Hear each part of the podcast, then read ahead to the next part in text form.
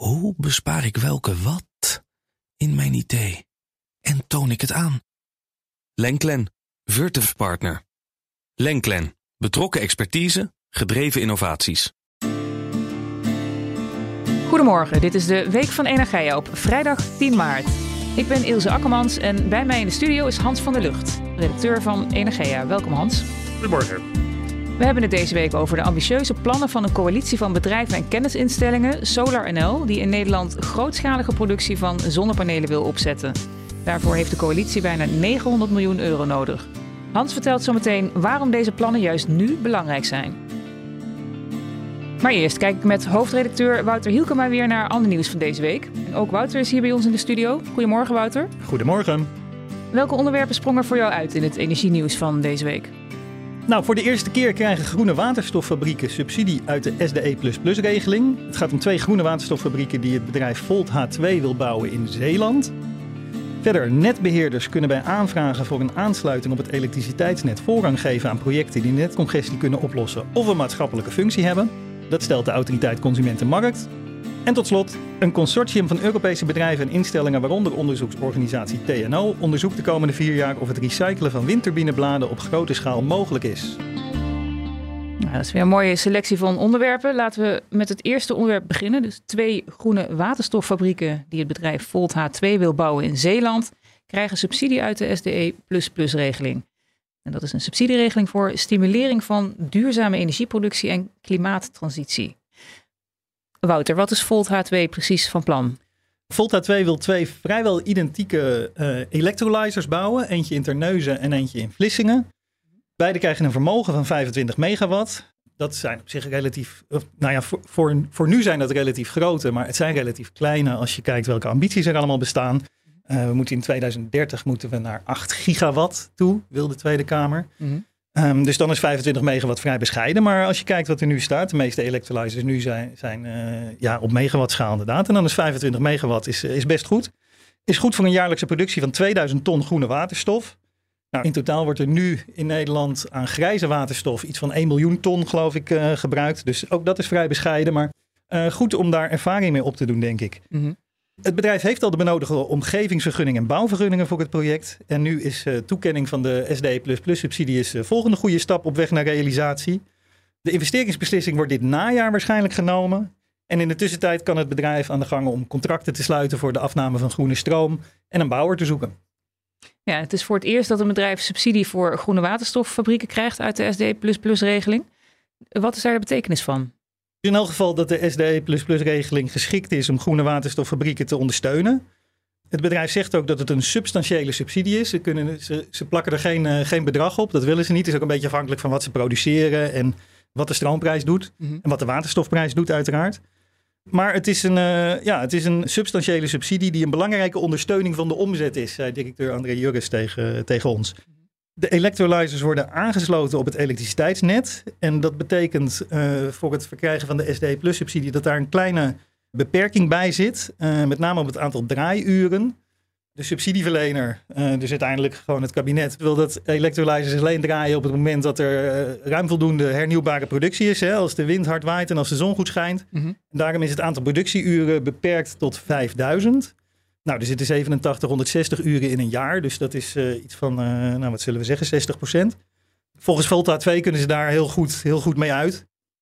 Voor afnemers kijkt Volta 2 naar de industrie met name. Daar zitten nu al de grootste gebruikers van waterstof.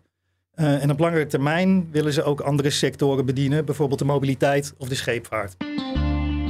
Dan je tweede onderwerp van deze week. Netbeheerders mogen bij aanvragen voor een aansluiting op het elektriciteitsnet voorrang geven aan projecten die netcongestie kunnen oplossen of een maatschappelijke functie hebben.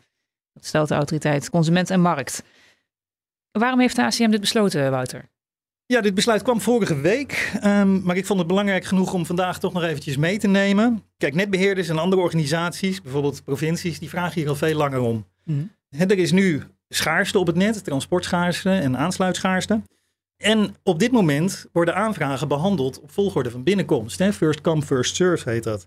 Nou, daar is onvrede over, uh, ook in de politiek. Het clichébeeld wil dat als een uh, casino op de ene dag een, uh, een aanvraag doet en een ziekenhuis een dag later een aanvraag doet voor een aansluiting, ja, dan gaat dat als casino voor. Nou, daar is niemand, niemand voorstander van. Het is een beetje clichébeeld natuurlijk. Mhm. ACM heeft nu gezegd dat transportschaarste, het behalen van belangrijke maatschappelijke doelen, zoals het oplossen van congestie, eh, het realiseren van woningbouw of gezondheidszorg, niet in de weg mag staan.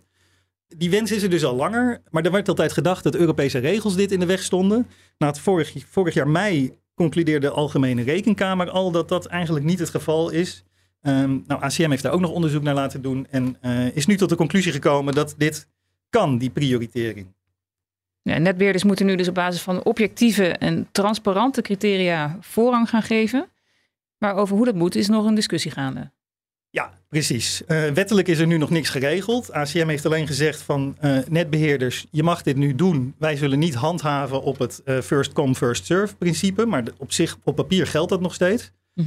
In mei wil ACM met een ontwerpcodebesluit komen, waarin die nieuwe regels voor pri- prioritering staan. Maar kijk, de netbeheerders die willen niet zelf op die scheidsrechterstoel gaan zitten. Hè. Daar is nu, eh, je zie- ziet er ook wel discussie over. Ik las in, in, andere media eh, dat netbeheerders nu de prioritering mogen gaan doen.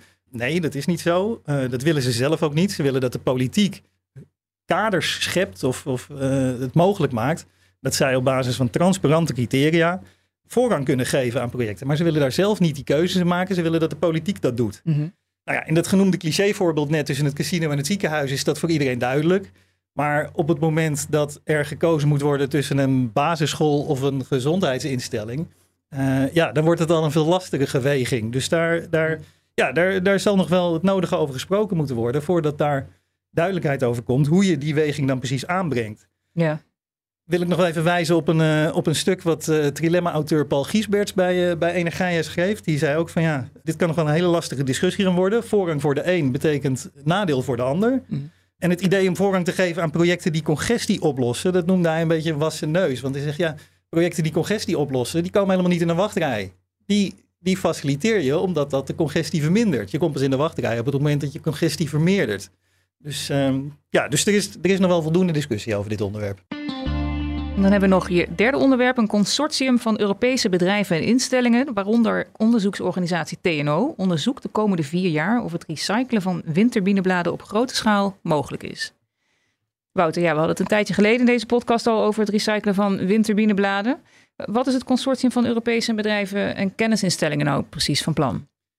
Ja, inderdaad. eh, TNO en Brightland Materials Center maakten vorig jaar bekend dat ze een manier hadden bedacht om eh windturbinewieken te recyclen. Dat hebben we toen ook in een, eh, in een podcast hier uitgebreid besproken.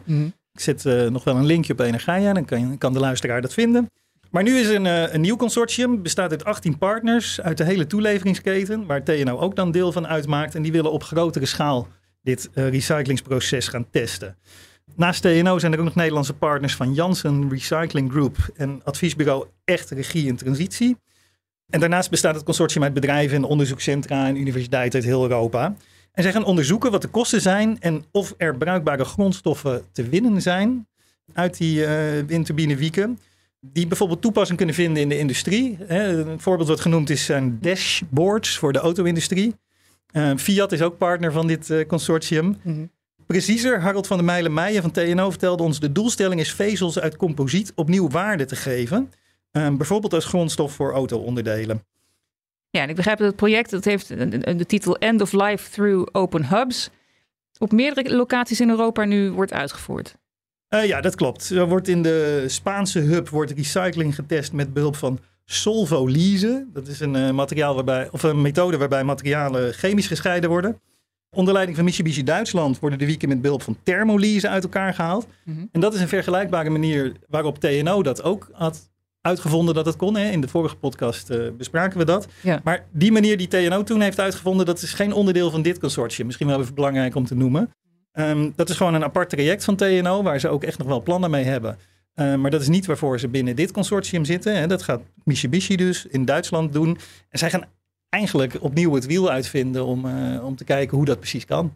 Ja. ja, en als de vorige vinding van TNO geen onderdeel uitmaakt van de plannen van dit consortium, wat gaat TNO dan binnen dit project doen? Nou, ze hebben het eh, eigenlijk twee eh, taken toebedeeld gekregen. TNO gaat methoden ontwikkelen waarmee windparkeigenaren het afbreken van een windpark goed kan plannen. En daarnaast ontwikkelt TNO een einde levensduur beslissingstoel, noemen ze dat. Mhm. Daarmee kan de windparkeigenaar beslissen wat er met de windmolenbladen precies moet gebeuren, zodat ze zoveel mogelijk waarde behouden. Het maakt inzichtelijk wat de kosten en de opbrengsten zijn van specifieke keuzes, uh, vertelde Van der Meijer uh, ons. Mhm. En aan elke keuze hangt natuurlijk een prijskaartje. Niet alleen financieel, maar ook qua, qua CO2-footprint en sociaal-economische aspecten. Nou, dat komt allemaal in die beslissingstoel. En dat gaat, uh, gaat TNO voor dit consortium ontwikkelen. Dankjewel weer, Wouter Hielkema. Ambitieuze plannen van een coalitie van bedrijven en kennisinstellingen, Solar NL, die in Nederland grootschalige productie van zonnepanelen wil opzetten. De coalitie heeft daarvoor bijna 900 miljoen euro nodig. Over waarom deze plannen juist nu zo belangrijk zijn, praat ik met redacteur Hans van der Lucht. Hans, misschien is het goed om eerst even te kijken naar wat de coalitie precies van plan is. Hoe willen ze die grootschalige productie van zonnepanelen realiseren en wat is daarmee hun doel? Ja, we hebben nu eh, in Nederland een klein aantal producenten van zonnepanelen. Die zich richten echt op niches. Eh, bijvoorbeeld eh, zonnepanelen als folies die op gebogen oppervlaktes aangebracht kunnen worden.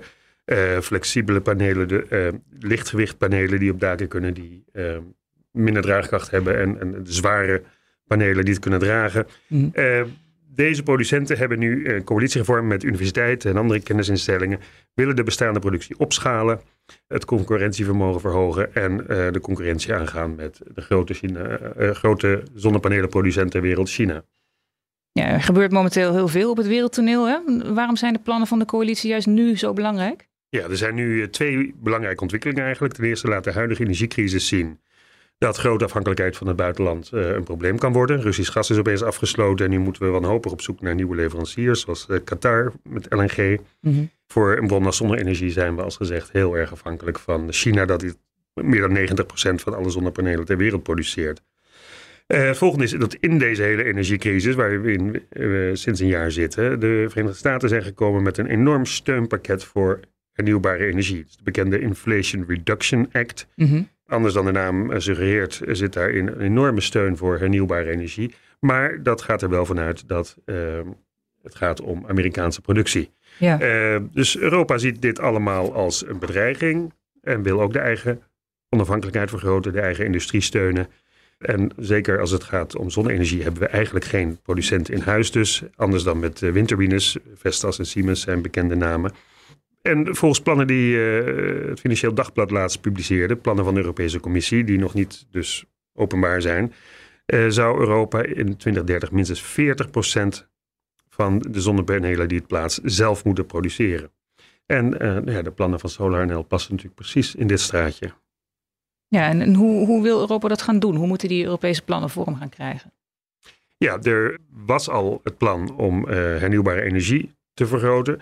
Uh, Repower EU was vooral eigenlijk nog oorspronkelijk gericht op het terugdringen van de CO2-uitstoot mm. uh, en klimaatverandering. Daar komt nu dus de focus bij op grotere onafhankelijkheid van Europa, van landen buiten Europa. Maar dus nu met een focus ook op het produceren van de producten die nodig zijn ja. voor het vergroten van die onafhankelijkheid. Deense eurocommissaris eh, van mededinging, Margrethe Vestager, heeft al voorgesteld om met een nieuw EU-fonds te investeren in dit soort bedrijven, hè, zoals zonnepaneelproducenten. En het andere wat de Europese Unie wil is versnellen van vergunningverlening. Vergunningen eh, kosten jaren vaak. nieuwe fabrieken bouwen kan al snel uh, twee tot zeven jaar duren voordat vergunningen rond zijn. Uh, dat wil de Europese Unie ook sneller. Ja, de coalitie wil dus in Nederland een grootschalige productie van zonnepanelen opzetten. En hoe wil ze dat gaan aanpakken? Om te beginnen is er natuurlijk geld nodig. Mm de coalitie stelt dat het uh, benodigde bedrag uitkomt op krap 900 miljoen euro. Mhm. De bedrijven die in die coalitie zitten, zoals de genoemde kleine producenten van uh, zonnepanelen, die zeggen zelf voor krap 600 miljoen te kunnen zorgen. Hè, leningen van hun eigen financiers, et cetera. Mhm. Daarnaast stelt de coalitie uh, dat er 300 miljoen nodig is van het Nationaal Groenfonds. Begin dit jaar is daarvoor een aanvraag ingediend. Uh, dat groeifonds is, hè, als bekend, door dit kabinet opgezet om juist toekomstige technologieën te stimuleren, et cetera. 20 miljard heeft dat in kas, dus daarvan zou de coalitie uh, 300 miljoen willen hebben. Uh, daarmee zou men om te beginnen een fabriek willen opzetten in Groningen. Een fabriek voor zonnecellen. de zonnecellen, dat zijn de kleine plaatjes die de elektriciteit produceren vanuit de zonne-energie. En die dan ingebed worden in panelen. Die fabriek zou dus toeleverancier moeten worden voor al die andere zonnepaneelproducenten die onder eigen naam uh, blijven produceren, hun eigen producten. En die zijn heel verschillend. er is het bedrijf Hyatt Solar, wat hele dunne panelen van folie gebouwd produceert. Mhm. Die op gebogen oppervlakte kunnen. Solarge bouwt hele lichtgewicht zonnepanelen in kunststof in plaats van het zware, de zware glasplaten. Ja. Ehm, en dat blijft men apart, los van elkaar doen. En over hoeveel opwekvermogen gaat het dan? Ja, dat zijn hele grote aantallen. De toeleveringsfabriek in Groningen, om te beginnen, die zonnecellen gaat produceren, die zou jaarlijks zonnecellen moeten produceren met een opwekvermogen van 3 gigawatt.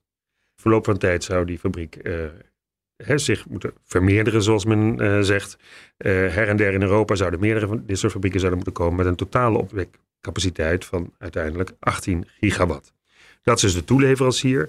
Uh, de Nederlandse zonnepaneelproducenten die zouden zelf hun productie op willen voeren tot 7 gigawatt opwekvermogen.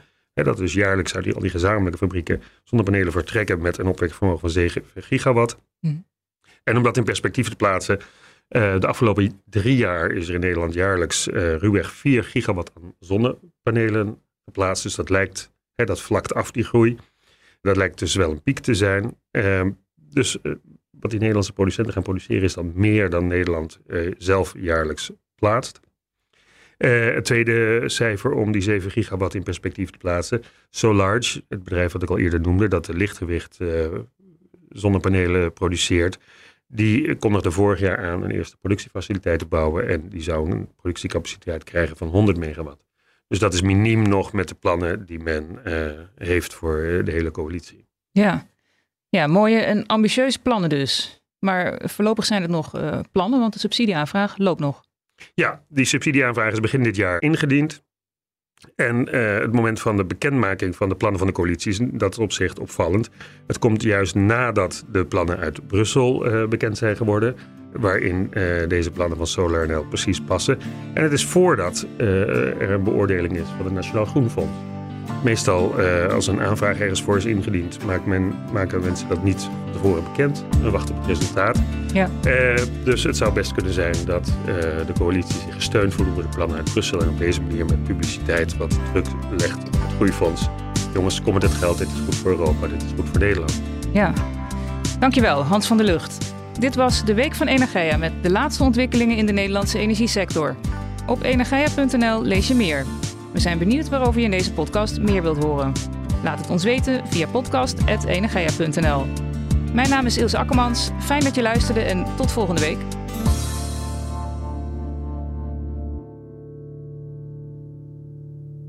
Hoe bespaar ik welke wat in mijn idee en toon ik het aan? Lenklen, Virtuf Partner. Lenklen, betrokken expertise, gedreven innovaties.